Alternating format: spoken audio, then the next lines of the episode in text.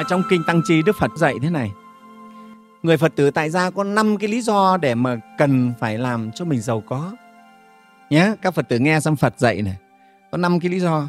Đấy. Hôm ấy thì đức phật ở tại vườn của ông cấp cô độc. Đấy. Thế thì ông cấp cô độc, ông đến ông đảnh lễ phật. Ông cấp cô độc, các phật tử biết rồi, chính là ông đức chúa ông ở trong chùa mình đấy. Nghe không? Thì ông đi đến ông lễ phật, rồi ông mới bạch phật phật mới dạy ông cấp cô độc thế này. Này gia chủ, có năm lý do để gây dựng tài sản, thế nào là năm? Ông cấp cô độc là một cái ông rất giàu có. Một ông đại thí chủ vô cùng giàu có. Nếu nói là ông giàu hơn cả vua.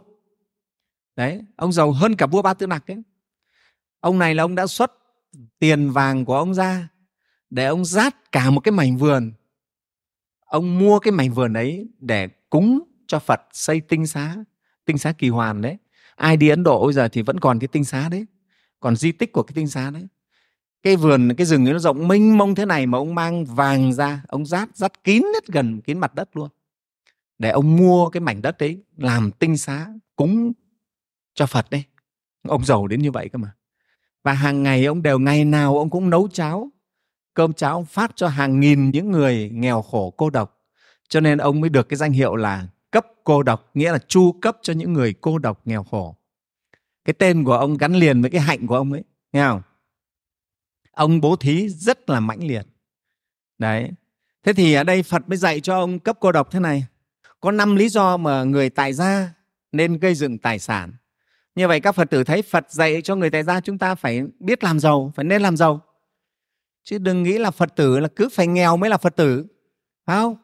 Chẳng bao giờ phật dạy là phải nghèo khổ mới là phật tử, mới là đệ tử của ta. Không phải.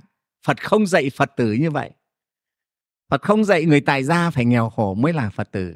Nhé à, mình là mà phật tử nghèo khổ mình không giúp được ai đâu. Đây phật dạy lý do. Thứ nhất, người phật tử có được tài sản nhờ nỗ lực tinh tấn, thâu góp với sức mạnh của đôi bàn tay kiếm được do mồ hôi, thâu được một cách hợp pháp.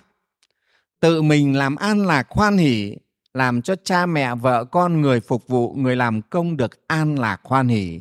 Đây là lý do thứ nhất để gây dựng tài sản. Đấy.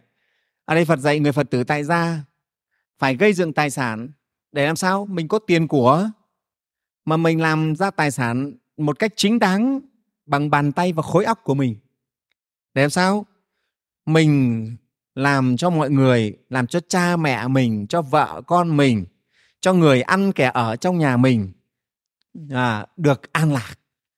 Mình có tiền của mình mới nuôi được cha nuôi được mẹ nuôi được vợ nuôi được con nuôi được người ở người làm công đúng không?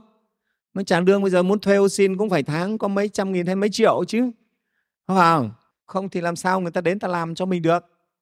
Phải có tiền đấy, đây là cái lý do thứ nhất, phải có tài sản, có tiền. Lý do thứ hai, này gia chủ, vì thánh đệ tử kiếm được tài sản nhờ nỗ lực tinh tấn, vị này làm cho bạn bè thân hữu an lạc khoan hỷ. Đây là lý do thứ hai để gây dựng tài sản. Nghe không? Tức là không những ta giúp được gia đình mình rồi, ta giúp cho bạn bè của mình. Nghe không? Những người thân của mình, giúp cho họ họ khó khăn mình giúp đỡ được. Bây giờ anh em bạn bè mình, trước hết thầy nói anh em ruột thịt của mình thôi đã. Nghèo khổ, mà mình cũng nghèo thì mình có giúp được đâu. Đấy. Thế nhưng mà mình có tài sản, mình có tiền của, mình giúp được anh em, rồi giúp được bạn bè, thì có phải tình bạn tốt lên hơn nào? Đúng không? Khó khăn, hoạn nạn, giúp đỡ nhau, rất tốt. Nó càng củng cố cái tình bạn và tình anh em. Đó chứ còn mình cũng nghèo quá phải không? Ốc không mang nổi mình ốc thì còn mang cọc cho rêu làm sao được? Nghe không? Không thể nào mà giúp ai được. Cho nên cái lý do thứ hai là làm giàu để giúp cho anh em cho bạn bè. Cái lý do thứ ba phật dạy người đệ tử kiếm được tài sản nhờ sự chăm chỉ tinh tấn để còn phòng khi tai họa đến. À, ở trên đời này thưa các phật tử không ai nói trước được. Đúng không? Không ai nói trước được. Có thể tai họa nó ập đến. Đấy, giống như lào cai, như là yên bái, như lai châu vừa rồi. Mưa lũ ập đến một cái, ai biết trước được. Ào một đêm là mất hết, cả nhà cửa, mất cả người luôn. Có phải không? Đấy, rồi chúng ta không thể biết được tai họa nó giáng xuống lúc nào. Cái nghiệp quả của mình nó trổ ra lúc nào mình có biết đâu. Đấy mình không phải thánh nhân không biết trước được. Cho nên ý, nếu mà ta nghèo khổ ta không có tiền của dự trữ thì khi tai họa ập đến ta chống trả làm sao được đấy? Nghèo đấy thầy không nói đến mất người mà nếu ta mất hết nhà cửa. Vừa rồi đấy ở lai châu ở yên bái mất hết nhà cửa rất nhiều gia đình. Nếu không có những cái tài sản dự trữ vào à, không có thì khổ không? Mình phải chờ đợi cái sự cứu giúp của xã hội thì được bao nhiêu chia ra không được bao nhiêu mà rất khổ bo biếu. Thế thì nếu mà mình có tiền của có tài sản mình cất giữ vào hay có tiền mình gửi tiết kiệm à, thì mình yên tâm thôi mất cái chỗ đấy mình có cái này nó sẽ bù đắp cho. Đấy khi tai họa bất ngờ nó ập đến. Các phật tử thấy không? Những cái rủi ro đấy. Không ai biết được cho nên ở xã hội thì bây giờ họ lập lên cái ngành bảo hiểm cái ngành bảo hiểm là để phòng khi rủi ro tai họa nó ập đến. Thì chúng ta có những cái cái cái tiền bảo hiểm nó đỡ cho mình. Cái cái bảo hiểm nó rất nhân văn ở chỗ đấy. Các quý phật tử có điều kiện nên tham gia bảo hiểm. Khi mà mình có sự cố gì, cái tai họa gì trong đời nó xảy ra thì cái bảo hiểm đấy nó bù đắp cho mình. Nó giảm thiểu cái tổn thất cho mình rất nhiều. Thì đây cũng thế thế muốn mua được bảo hiểm cũng phải có tiền, có tài sản.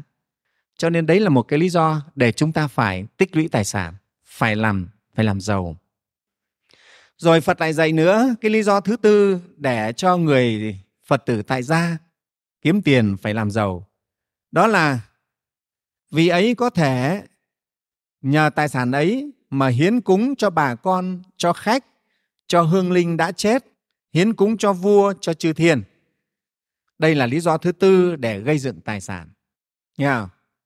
chúng ta có tiền của có tài sản thì chúng ta mới có thể à, để dâng cho vua. Nếu mà chế độ có vua chúng ta hiến cho vua hay là chúng ta làm lễ cúng cho các hương linh. Nghèo quá không có tiền làm dỗ cha dỗ mẹ nữa. Nghèo nghèo quá cơm ăn không có làm sao dỗ cha dỗ mẹ được đấy? Đấy thì chúng ta thấy có khổ không? Ừ, rất là khổ nghèo như chị giàu ôi thôi rồi. Nghèo, không làm ăn gì được cả. Nó rất là khổ. Rồi chúng ta còn có thể giúp cho cho người ngoài, cho khách được nữa. Đấy. Nên chúng ta muốn làm cái lễ, một cái đàn cúng tế cho các vong hồn, các hương linh. Và mà chúng ta nghèo quá, không có điều kiện để làm. Đấy. Thì nên chúng ta nếu có tiền của chúng ta có thể làm được. Đấy. Thế rồi phật dạy cái nữa là người phật tử kiếm được tài sản nhờ sự chăm chỉ ấy thì tài sản ấy còn có thể dùng vào việc để cúng dường cho các sa môn, các bà la môn, hay là cúng dường cho tăng chúng. Chư tăng. Sự cúng dường này sẽ đưa đến phước báo vô lượng ở cõi người, cõi trời. Đây là lý do thứ năm mà chúng ta phải nên gây dựng tài sản. Đấy. Vậy các phật tử thấy chúng ta là phật tử không phải là phải nghèo. Phật không bao giờ à, nói rằng đệ tử phật tử của ta phải nghèo khổ mới là đệ tử của ta. Nghèo mà đệ tử của ta phải làm sao? Phải biết làm giàu biết kiếm ra tài sản biết tích lũy tài sản. Nhá mới được.